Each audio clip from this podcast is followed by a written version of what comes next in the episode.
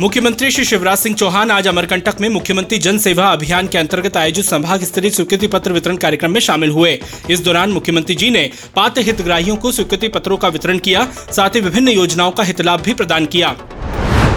मुख्यमंत्री श्री शिवराज सिंह चौहान ने अमरकंटक में आयोजित कार्यक्रम में रिमोट के माध्यम से अमरकंटक नर्मदा उद्गम मंदिर की वेबसाइट का लोकार्पण किया।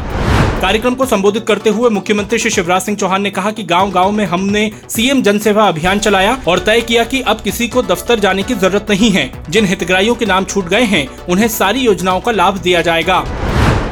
कार्यक्रम में मुख्यमंत्री श्री शिवराज सिंह चौहान ने कहा कि नर्मदा जयंती पर माँ नर्मदा मैया की प्रेरणा से मैंने अपनी बहनों के लिए लाडली बहना योजना बनाई है। इस योजना के अंतर्गत मेरी बहनों को प्रति माह एक हज़ार रूपए यानी प्रतिवर्ष बारह हज़ार की राशि प्रदान की जाएगी।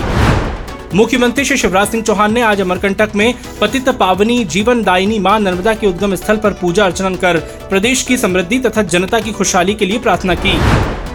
मुख्यमंत्री श्री शिवराज सिंह चौहान ने under 19 T twenty world cup महिला क्रिकेट के फाइनल मैच में भारतीय टीम की विजय पर टीम इंडिया को बधाई दी।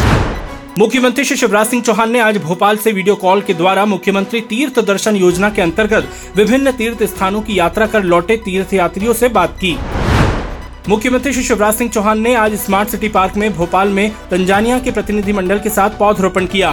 तंजानिया से सीसीएम पार्टी के उपाध्यक्ष श्री अब्दुल रहमान किनाना के नेतृत्व में ये प्रतिनिधि मंडल भारत की यात्रा पर है। पौधरोपण से पूर्व प्रतिनिधि मंडल ने मुख्यमंत्री श्री शिवराज सिंह चौहान से निवास पर भेंट की। मुख्यमंत्री श्री शिवराज सिंह चौहान ने तंजानिया से आए अतिथियों को मध्य प्रदेश की विशेषताओं और उपलब्धियों की विस्तार पूर्वक जानकारी दी। तंजानिया से आए प्रतिनिधिमंडल से भेंट पर मुख्यमंत्री श्री शिवराज सिंह चौहान ने प्रसन्नता व्यक्त करते हुए कहा कि प्रतिनिधिमंडल को प्रदेश की प्रगति और विकास के बारे में बताया। उन्होंने कहा कि प्रतिनिधिमंडल लाडली लक्ष्मी योजना से प्रभावित थे।